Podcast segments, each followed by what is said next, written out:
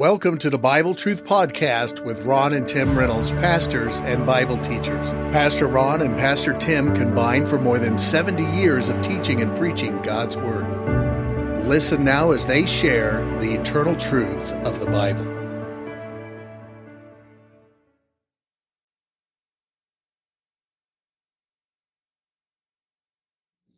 Well, today I'm in John chapter 19, and uh, Jesus has been brought before Pilate, the uh, governor uh, of Judea, there, the one that is in charge uh, by permission of the Roman uh, government.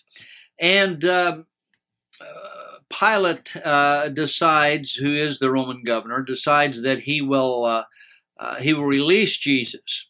Uh, but the Jewish leaders uh, who are being used of the devil, of course, um, they uh, they say crucify him, don't release him, crucify him, and they said we have no king but Caesar. We stopped there in our last session.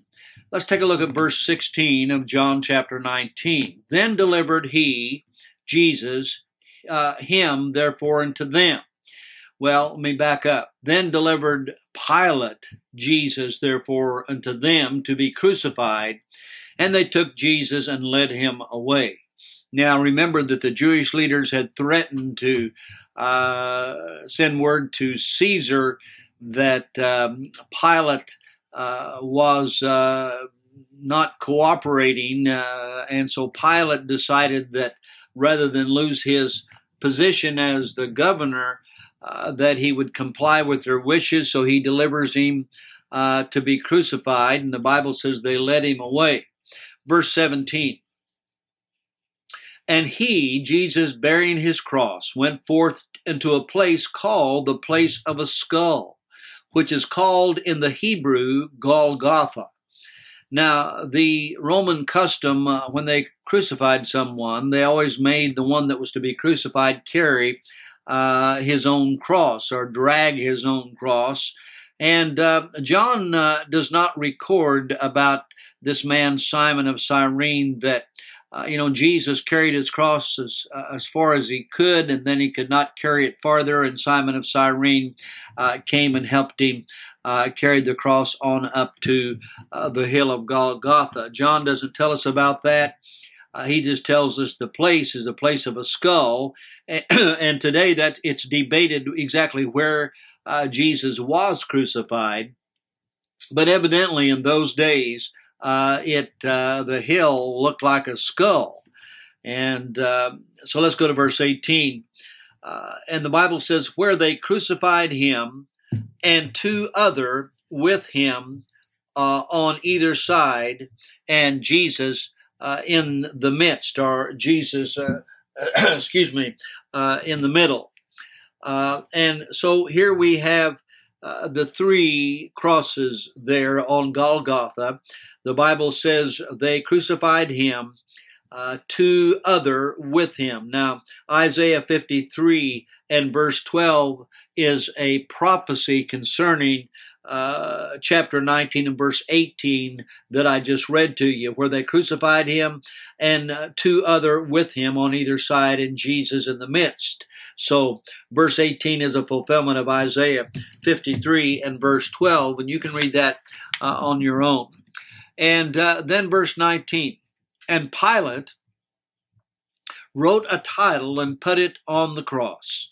And the writing was, Jesus of Nazareth, the King of the Jews. This title then read many of the Jews, for the place where Jesus was crucified was nigh or near to the city, and uh, this uh, title was written in Hebrew and Greek and Latin. So uh, Pilate is um, uh, he may have made the the little plaque himself. We don't know that was put on the cross. Uh, but it said Jesus of Nazareth, King of the Jews, in three languages. Verse 21 Then said the chief priest of the Jews to Pilate, Write not the King of the Jews, but that he said, I am King of the Jews. Pilate answered, What I have written, I have written. Well, uh, we get a glimpse once again of the uh, impatience of Pilate here. He's he's tired of dealing with these uh, Jewish uh, religionists that want to crucify Jesus, and uh, so uh, I think he rubs it in a little bit by uh, putting on the the sign there that would be attached to the cross, Jesus of Nazareth, the King of the Jews. They wanted him to change it. He, he that's what he said he was, but Pilate would not change it and uh, so everybody could read it. Latin was the official language of Rome at that time, so the uh, the Greeks that uh, were there uh, that spoke Greek could read it. Plus the Jews, of course, speaking Hebrews, speaking Hebrew. Now, what Pilate wrote was, well, biblically correct because Jesus of Nazareth is the King of the Jews. And one of, the, one of these days, he's going to return as King of Kings and Lord of Lords and set up his kingdom there in Jerusalem, Israel. Uh, so uh, I'm sure that Pilate did not realize he was actually uh, giving a prophecy there when he had it written Jesus of Nazareth, the King of the Jews. Now, they didn't accept him as their king the first time he came, but the second time they will accept him as their king at the end of the tribulation period. Then, verse 23.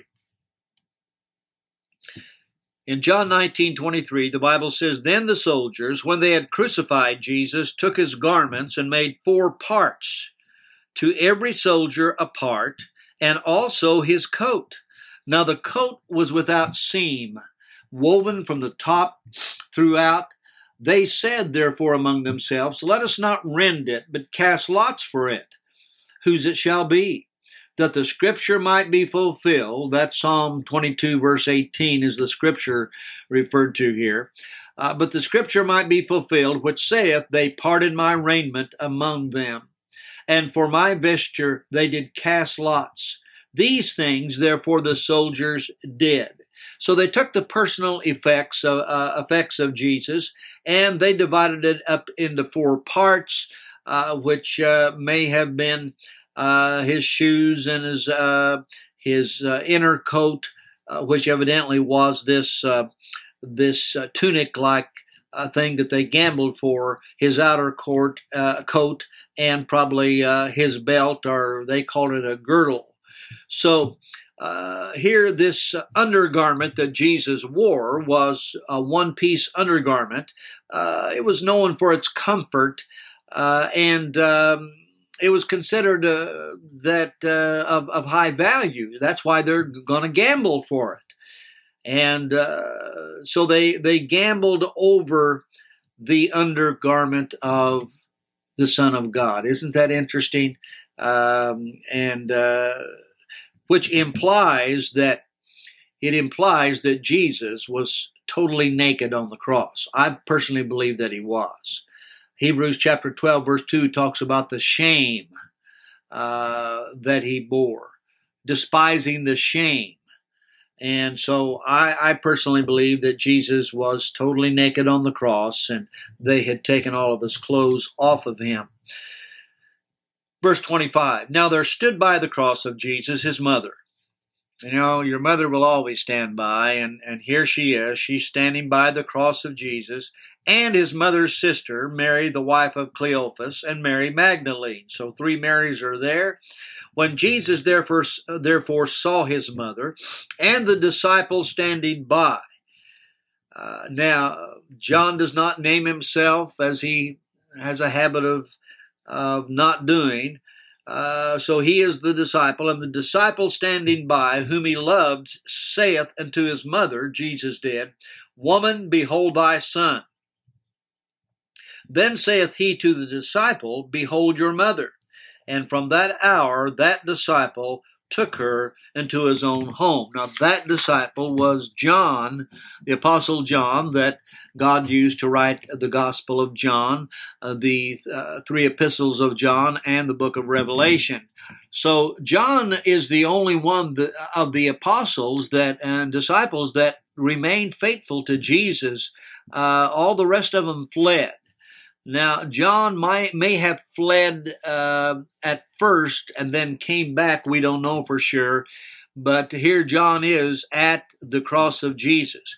Now, some believe that John was actually a relative, um, which uh, would have been a relative of, of Mary's, uh, that he was a cousin uh, of, of Jesus.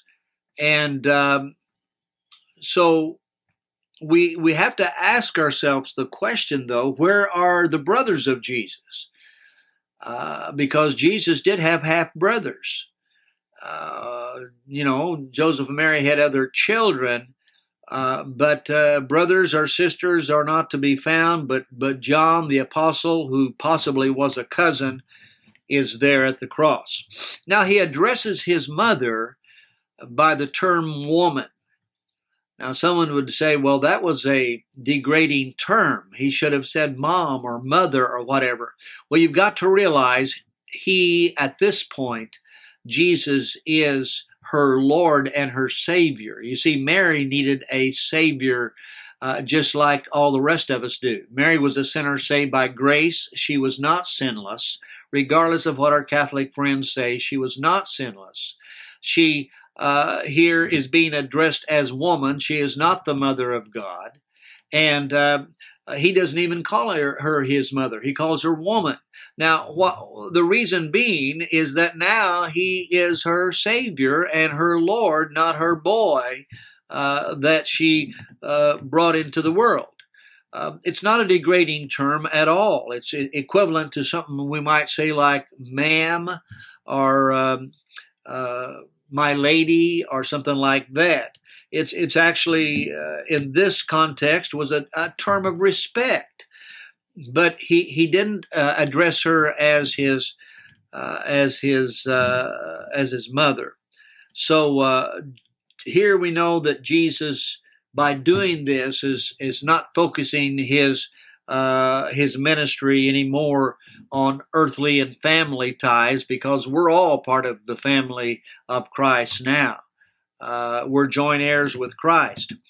Uh, now, it's quite an honor here that he would choose John, an honor for John uh, to be chosen by Jesus to take care of Jesus' uh, biological mother. And uh, so it shows that Jesus had real confidence in John. Uh, John was too humble to say it was him, but it, it is speaking of John. And uh, he must have been a man of character. Of course, he was the disciple whom Jesus loved. Jesus was just a little closer uh, in his intimate relationship uh, to John uh, as uh, not only one of the apostles, but as a child of God. Uh, and so John is chosen here. Now, verse 28. After this, Jesus, knowing that all things were now accomplished, again, Jesus had foreknowledge of what would uh, occur. Uh, he knew everything that was going to happen. He allowed it to happen. He allowed himself to be betrayed by uh, by Judas. He allowed himself to be taken uh, from uh, uh, from uh, the place that Judas betrayed him to Pilate and back and forth until finally uh, he would be crucified. So he's allowing all this to take place. After this, Jesus, knowing all things were now accomplished, that the scripture might be fulfilled, saith, now he's hanging on the cross, Jesus is. And so he says, I thirst. The Bible says in verse 29 of John 19, Now there was set a vessel full of vinegar, and they filled a sponge with vinegar, and put it upon hyssop, and put it to his mouth. Hyssop being a, a plant of some kind, uh, kind of like a sponge, so to speak, uh, and so they dipped it in the vinegar. This vinegar was a uh, was a combination of, of uh, wine and and water, really, not like vinegar we think of today, not not that strong. Uh, and, and here Jesus is on the cross in this hot Mediterranean, uh, Middle Eastern sun, and uh, of course the men that they would crucify would quickly become dehydrated, and the dehydration would cause cramps in their legs and their arms, and uh, just unbelievable pain of all kinds, uh, plus being nailed to the cross. And just think of all the misery that Jesus. Uh, was going through, and the two on each side, the, the one on each side of him, they were going through the same thing. And so uh, they give him this vinegar, which is, like I said, a mixture of, of sour wine and water, sort of as a stimulant. Uh, we might think of uh, a cup of coffee or a five hour energy or something like that. Uh, but uh, evidently, the soldiers had some of it there, maybe in a bucket or a jug or something. And so uh, they put it to Jesus' lips. And the interesting thing in verse 30 when Jesus therefore had received the vinegar. Uh, now that's interesting that Jesus actually received the vinegar and had it had it been vinegar like we think of today, he would not have re- received it. But evidently, it wasn't. It was something more of a uh, of a stimulant. Uh, he said, "It is finished." He and he bowed his head and gave up the ghost. Now, uh, what does he mean here when he says it is finished? Well, I think he was referring to the work that the, the Lord uh, God, God the Father, had given him to do. He bowed his head, gave up the ghost, he gave up his spirit. Uh, the Bible says that the spirit goes back to God who gave it. And so Jesus uh, apparently received this vinegar and then died, and his spirit went back to God. Uh, he had completed the work that his father had given him to do, and uh, uh, this is his final uh, final transaction, you might say, as he said, "It is finished." Now I'm going to stop right there at verse 30 of this session, and I'll finish. Uh, in our next session, uh, verses 31 to the end of the chapter, chapter 19 of the book of John. And we'll look at that in our next session.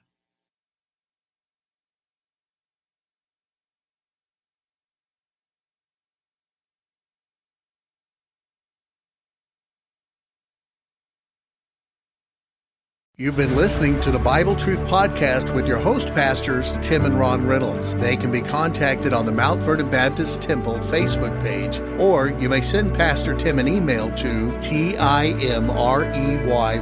at hotmail.com. Or if you prefer, mail correspondence to Bible Truth Podcast, 817 Woodland Drive, Mount Vernon, Illinois, 62864. Again, that's Bible Truth Podcast, 817 Woodland Drive, Mount Vernon, Illinois 62864. Thank you for listening.